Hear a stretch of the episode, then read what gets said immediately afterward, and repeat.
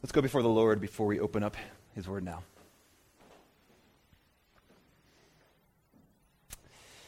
Father in heaven, you have been so good to us in manifold ways.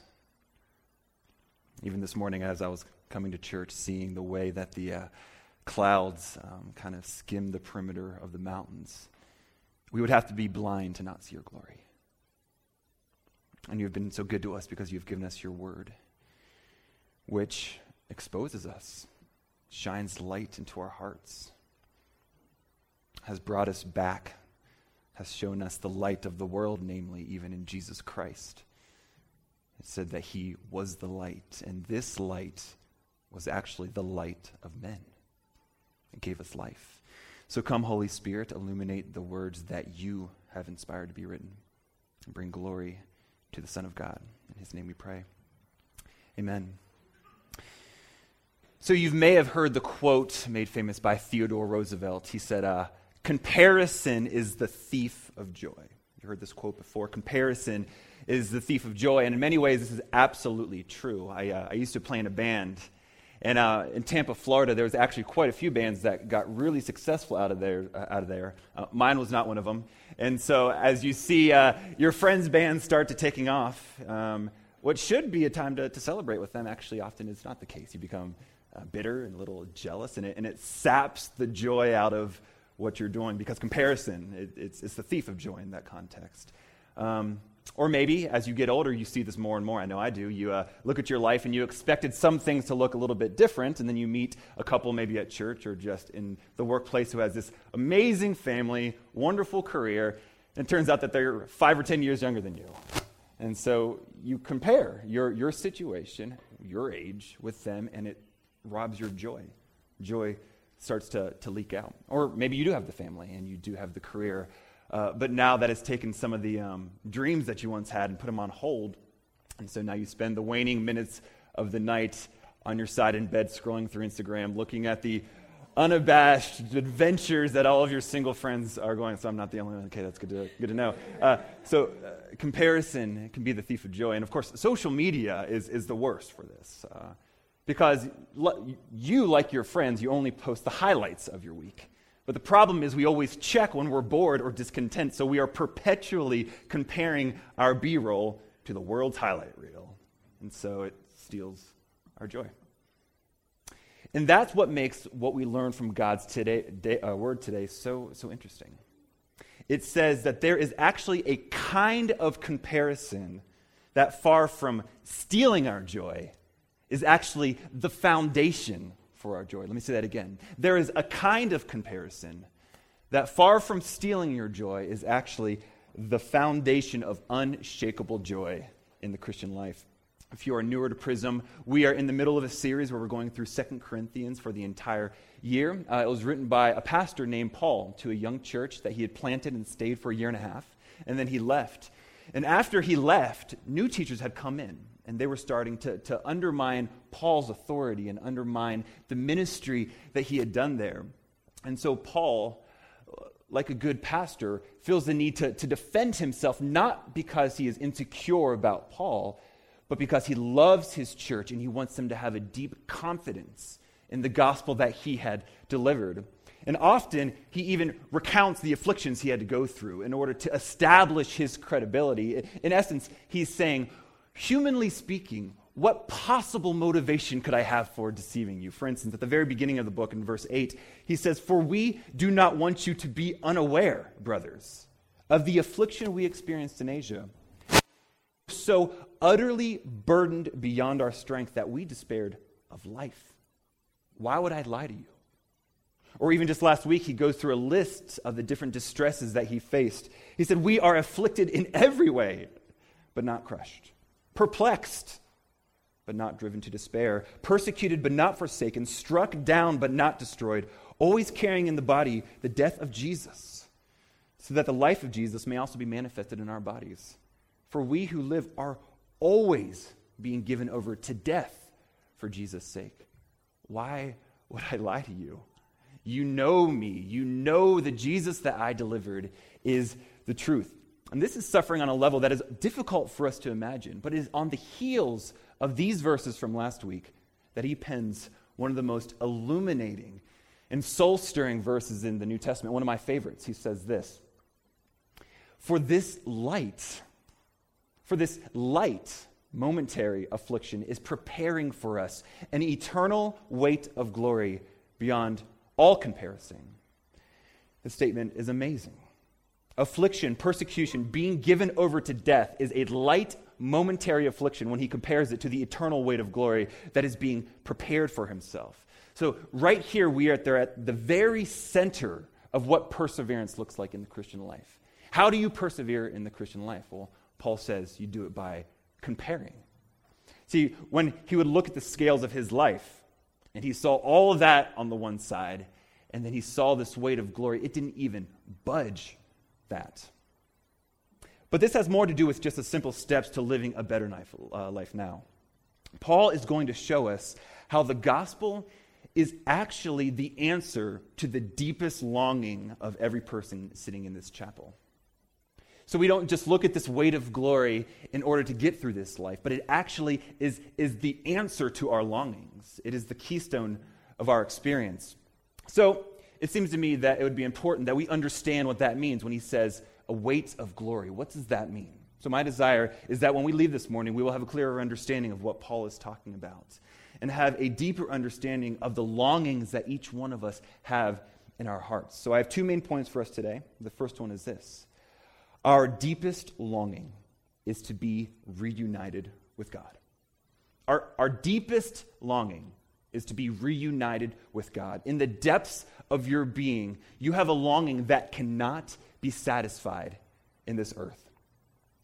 Scripture speaks of this truth often, and in fact, it is the overarching theme of the entire scope of Scripture God's pursuit of man, God's superseding our rebellious hearts and bringing us back to Himself because we were created for God.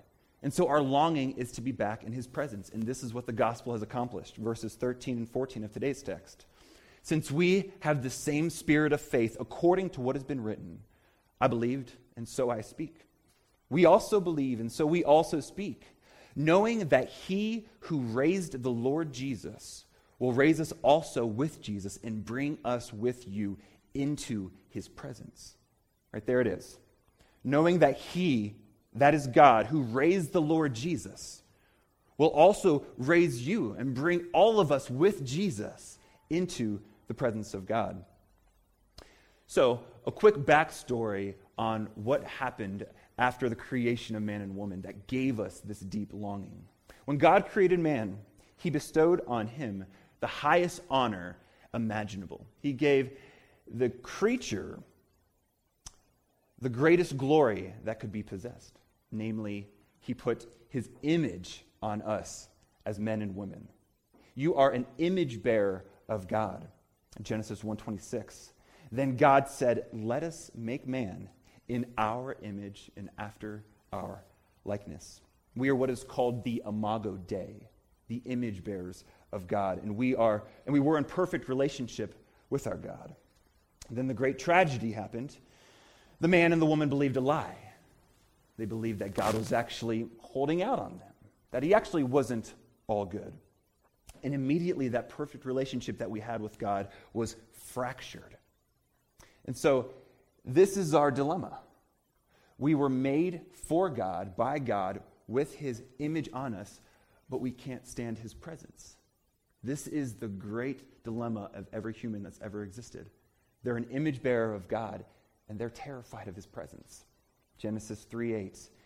And they, that is the man and the woman, heard the sound of the Lord God walking in the garden in the cool of the day. And the man and his wife hid themselves from the presence of the Lord God among the trees of the garden. They hid themselves. And we still have a strong inclination to hide today. This is our dilemma. God came to spend time with them, what seemed to be the most natural thing in the world. And the man and the woman, when they heard his presence, they hid themselves. And this is how Jesus puts it in John 3. This is the verdict light has come into the world, but people love darkness instead of light because their deeds were evil. And so, this is the tension that we all live in. We were created for the light, but through sin, it has a devastating effect then and now. It keeps us from wanting to come to the light. Uh, earlier this week in community group, we had a, a, really wonderful discussion. We were talking about Christianity and psychology and, and some of the uh, kind of perceived um, inconsistencies there and, and, and, what might be false dichotomies. And uh, Ben, who, who is a therapist, he had an amazing insight. He was saying, as a Christian therapist, when he looks at some of the newer scientific research, which actually shows the what he called disintegration that happens in people's minds who get into habitual destructive behavior, he says it's like peering in at the cellular level at the effects of the fall. He can literally see where there's misfirings and disintegration happening. And as a Christian therapist, he feels that his call is to come then and bring wholeness back to it, to enter into God's plan of redemption and bring uh, restoration, to, to integrate what has been disintegrated. It's an amazing insight, and I was so encouraged by, by just hearing him speak so passionately about his call. Because despite the disfiguring and the distortion that the fall exacted on our souls, we are still image bearers of God. We can't get away from it. And that was what makes it so interesting when you see uh, some atheists who are very hostile to religion or Christianity give these impassioned cries of the uh, disjustice, that's probably not a word, but you know what I'm saying, that religion has done through the ages. But what's ironic is they need to invoke the image of God in them to be upset at religion. So the more passionate they are about justice and about things being right, the more like a neon sign, the Imago Dei is beaming from them because we can't get away from our Creator. We were created by God, we were meant to be with God, and you even see it with those who deny God. They are always invoking a moral standard because it's stamped on their souls. Because if they were consistent with their worldview, of course, they would know that we're just the accidental byproduct of ancient slime. And so even the misfirings in our brain are in a meaningless brain and everything's meaningless. Well, nobody can live like that. It's because we have the image of God stamped on our souls and we can't get away from it. Um, earlier this last week, I was uh, going on a hike around Griffith Park with a buddy of mine. Um, I knew him for many years in Florida. Uh, he's doing really well out here. He's lived in LA for a couple years, and he's, he, he's not a believer. And uh, we were catching up, and he was telling me how business is going really well and how he's getting married in a couple months. But then, in, in a moment of kind of an unguarded existential moment, he said, You know, but it's, it's strange how you just never arrive. Like, things have never been going better for me, and I just feel like I'm never getting to where I want to be. And he even said how he's like, I think back of when we used to hang out years ago, and if, I feel like if I could just go there, things would be so much better. But of course, if he went back there, he would experience the same longing. And in 1942, uh, C.S. Lewis uh, preached a sermon actually called The Weight of Glory. And this is one of the favorite things I have ever read. And so, yes, I'm going to read a C.S. Lewis quote. And yes, it's going to be a long one. But I couldn't get rid of any of it because it's all so good and it has changed the way I understand my soul in such a profound way. I'll send out an email earlier or later this week um, with it so you can uh, spend some time ruminating if you would like. Um, but bear with me. This is so insightful. He pulls back the curtains of our soul and just starts shining a light. So we'll let Mr. Lewis speak for a moment. He says this in The Weight of Glory If a trans temporal, trans finite good is our real destiny, then any other good on which our desire fixes must be, in some degree, fallacious, must bear at best only a symbolical relation to what will truly satisfy. In speaking of this desire for our own far off country, which we find in ourselves even now, I feel a certain shyness. I am almost committing an indecency. I am trying to rip open the inconsolable secret in each one of you. The secret which hurts so much that you take your revenge on it by calling it names like nostalgia and romanticism and adolescence. The secret also which pierces with such sweetness that when, in very intimate conversation, the mention of it becomes imminent, we grow awkward and affect to laugh at ourselves. The secret we cannot hide, but cannot tell, though we desire to do both. We cannot tell it because it is, it is a desire for something that has never actually happened in our experience. We cannot hide it because our experience is constantly suggesting it, and we betray ourselves like lovers at the mention of a name. Our commonest expedient is to call it beauty and behave as if that had settled the matter. Wordsworth's expedient was to identify it with certain moments in his own past, but all this is a cheat. If Wordsworth had gone back to those moments in the past, he would not have found the thing itself, but only the reminder of it. When he remembered, it would turn out to be itself a remembering. The books or the music in which we thought the beauty was located will betray us if we trust to them. It was not in them, it only came through them.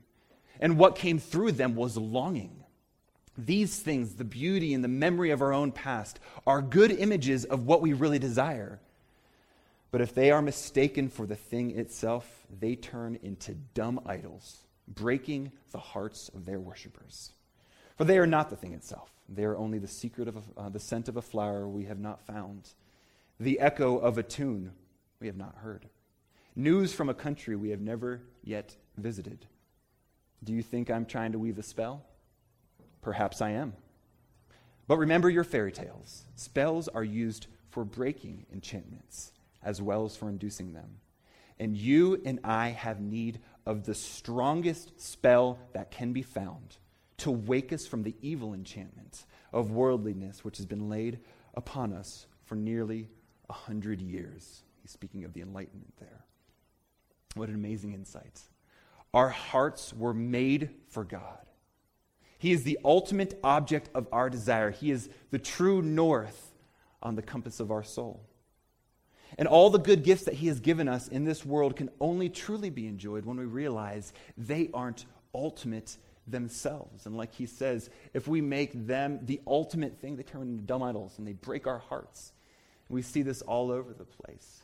You are not primarily a wife or primarily a sister or primarily a husband. You aren't primarily what you do. You aren't primarily a developer. You aren't primarily a janitor. You are first and foremost an image bearer of God. And that is what your heart longs for. And this is what the gospel is, friends. It's the good news that Christ did eh, came and he did so much more than forgive our sins. Right? You grew up answering the question, what is the gospel? Jesus died on the cross for my sins. Of course he did that. Of course that is part of the gospel. But that is just the starting point on an infinite line now. The good news of the gospel is that Jesus has brought us back to God. Like a good carpenter, he took the wood from the cross and then he built a bridge with it back to God. That's why there was a death and a resurrection. Jesus Christ has canceled our sins when we put our faith in him. But that wasn't the end game, it was to get us back to God. So don't take my word for it. Let's look again in our text.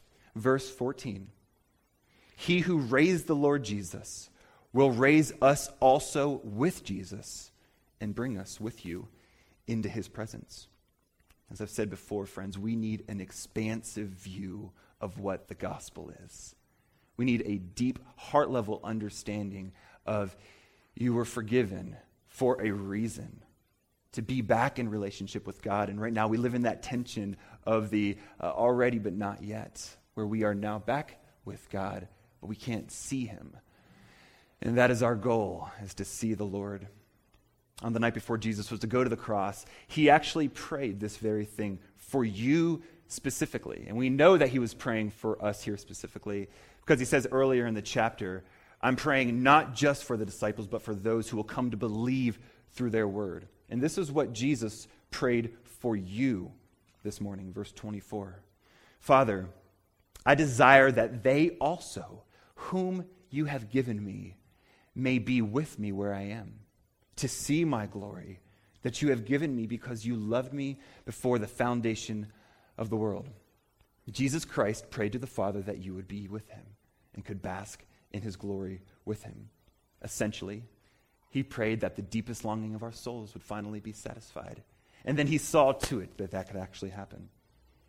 And this is what we find Paul saying in the very next verse. As this gospel takes root in our hearts, we start to see outside of ourselves. We start to realize that we don't share the good news of Jesus out of a sense of duty primarily. We do it because all of our loved ones around us have a longing and we have the treasure. We have the answer. If you see somebody dying of thirst and you have a water bottle, do you give them water out of duty? No. You give it to them to give them life, to satisfy their souls. This is what happens when we have an expansive view of the gospel. It's no longer a duty, it's delight. Paul says, For it is all for your sake. There it is. So that as grace extends to more and more people, it may increase thanksgiving to the glory of God. Through Christ, God has now opened the floodgates of soul satisfying grace. And for some mysterious reason, he's seen fit to pour it into jars of clay. Then have those jars of clay pour it into other jars of clay. That's how it's designed, friends. This is what it means to get the gospel it's to share a treasure. So, yes, our deepest longing is to be reunited with God, and we live in that tension. Number two, our temporal affliction produces eternal glory. Verse 16. So we do not lose hearts, though our outer self is wasting away. Our inner self is being renewed day by day, for this light, momentary affliction is preparing for us an eternal weight of glory beyond all comparison. One of the greatest practical helps of Christianity is this there is no such thing as wasted pain. There is no such thing as wasted pain. In Christianity, that category does not exist. None of our pain is wasted here this morning. Right now, whatever you're going through, it is not wasted. In fact, Paul says it's light and momentary. And we might say, well, Paul, you have no idea what happened this weekend in my family. Well, that's true. But he did know this. This is chapter 11. I had far greater labors, far more imprisonments, countless beatings, often near death. Five times I received at the hands of the Jews 40 lashes less one. Three times I was beaten with rods. Once I was stoned. That was a nice day. Three times I was shipwrecked. A night and a day I was adrift at sea. Frequent journeys, dangers from rivers, dangers from robbers, dangers from my own people, dangers from the Gentiles, dangers in the cities, dangers in the wilderness, dangers at sea, dangers from false brethren, in toil, hardship through many a sleepless nights, in hunger and thirst, often without food in cold and exposure. And apart from the other things, there's the daily pressure on me of my anxiety for the church. This is Paul's predicament. So, how could the world in the world could Paul say that it's light and momentary? Well, of course, because of what he was comparing it to. He knew that the key to unshakable joy came actually through comparison. So the question must be asked if this is a truth that is central to Christianity, what in the world is Paul talking about? It seems to me that that's, it, it's important that we have a, a working mental image or definition for what a weight of glory is, because if not, what good is this if we can't actually have a practical use for it? So, I'd like to try to bring some clarity. To begin with, the word glory in Hebrew literally means weightiness, a heaviness. So when the Bible speaks of the glory of God, it is speaking not just of his beauty and majesty, which it is, but also of his heavy reality pervading all of existence. That's why when we watch a sunset or we go for a hike and we just feel this sense of awe, there's a heaviness. That is glory. Glory is a weightiness on us. Even the name Yahweh, which was God's self designated name in the Old Testament, literally meant in Hebrew the one who is, the ultimate reality. So, whenever they would say Yahweh, in your Bible, whenever the word Lord is all caps, that's the word Yahweh. It every time means the one who is. This is the glory of God, the weightiness of God. And the problem for us as fallen creation is that sin has turned us into shadows who can no longer stand the weight of God's glory. This is the dilemma. So we see this in Exodus 33 when Moses asked to see God's glory. Moses said, Please show me your glory. And God said, I will make all my goodness pass before you and will proclaim before you the name of the Lord. And I will be gracious to whom I will be gracious, and I will show mercy on whom I will show mercy. But, he said, you cannot see my face, for man shall not see my face and live. And the Lord said, Behold, there is a place by me where you shall stand on the rock, and while my glory passes by you, I will put you in the cleft of the rock, and I will cover you with my hand until I have passed. God said, Moses, you, you can't see that now because it will destroy you. Your, your frame is too frail, it can't handle the weight of my glory. And this is really felt when we go back to Genesis 3, right? The text we read earlier, it was God who came and was looking for man and woman to be in their presence, to be face to face with them. And they were the ones who hid. And now, tragedy of tragedies, the roles were reversed. It's the creature saying, I want to see you fully, and the creator saying, No, that's not possible unless you you would be destroyed. And that's why we needed Jesus so desperately. That's why Jesus is always the hero. He allowed us to bear the weight of God's glory again. We needed him to regenerate our shadowy souls and make them new, make them solid. And that's what he did. John 1:14. The word became flesh, dwelt among us, and we have seen his glory. Glory as of the only son from the Father, full of grace and truth. Now check this. For from his fullness we have all received grace upon grace. Because we could not get back to God, God became a man and dwelt among us. He wrapped all of his glory into a skin suit so that we would be able to behold his glory and wouldn't be crushed. That is the grace upon grace. It was the great turning point of human history. God entered into history and offered, offered to pour spiritual cement, as it were, back into our souls so that we could have a weight of glory.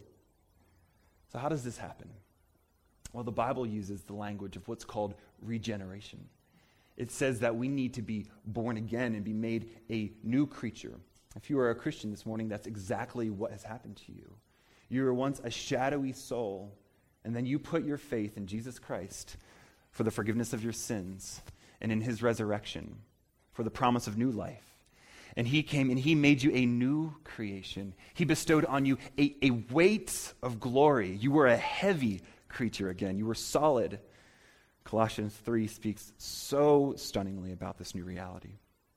It says, For you have died, Christian, and your life is hidden with Christ in God. When Christ, who is your life, appears, then you also will appear with him in glory. How in the world will you be able to appear with him in glory?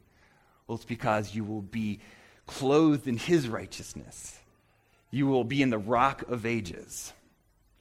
And going on from there, seeing that you have put off the old self with its practices, put on the new self, which is being renewed in knowledge after the image of its creator.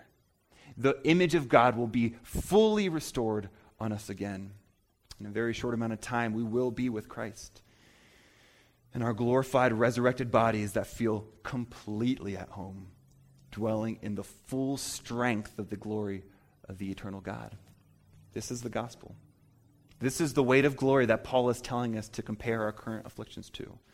This is how comparison, in this sense, far from being the thief of joy, is the foundation for unshakable joy in the Christian life. I hope this gives us a better understanding of what the language of glory means. I hope whenever you see that word in the Bible again, it will have new lights, a weightiness.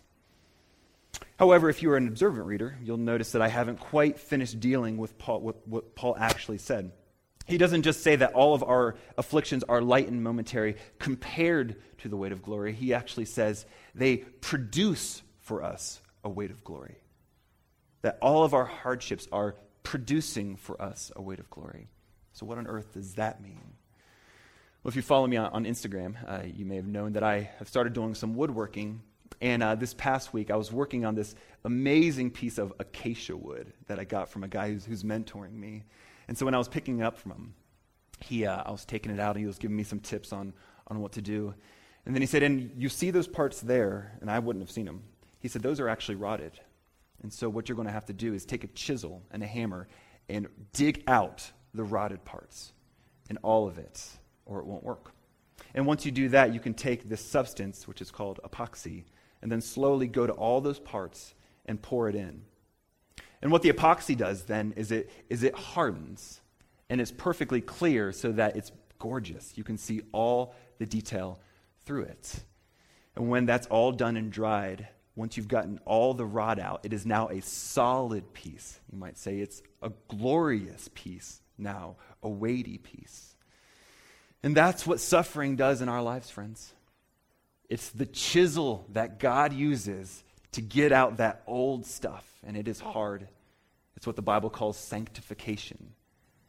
Because when Jesus saved you, he made you positionally right with God but the problem for us is he's actually serious about seeing that come about on this earth.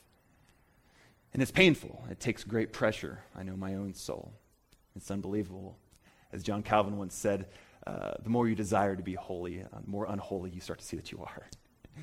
Something like that. Um, and it's so true. See, if, if, if you didn't know that my piece of acacia had rot in it, and you just saw me digging with a chisel into this amazing piece of wood, you'd say, What are you doing? You're destroying the thing. It's beautiful. And you're messing it up. But if you knew that it actually had rot in it, and I needed to get that out and fill it with something solid before it could be glorious, you would then see that as not cruel or harsh or meaningless. You'd see that as incredibly helpful. In fact, you would say it would be very unloving if I disregarded that and tried to pawn it off as a beautiful piece of furniture. It'd be a phony. It needs to be glorious, it needs to be weighty. That's the gospel, friends. The problem is, it takes faith for us to believe this. And Paul knew that. So he ends with a very practical help.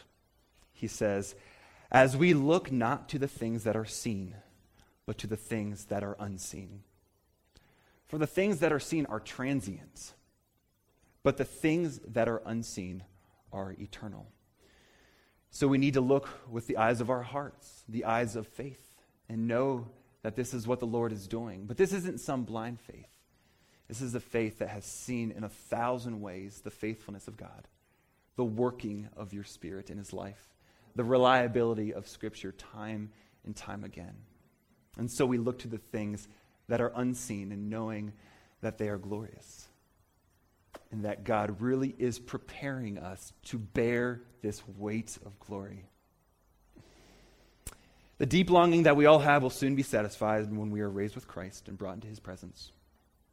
And we will be well dressed for that ceremony now. Let's pray. Father in heaven,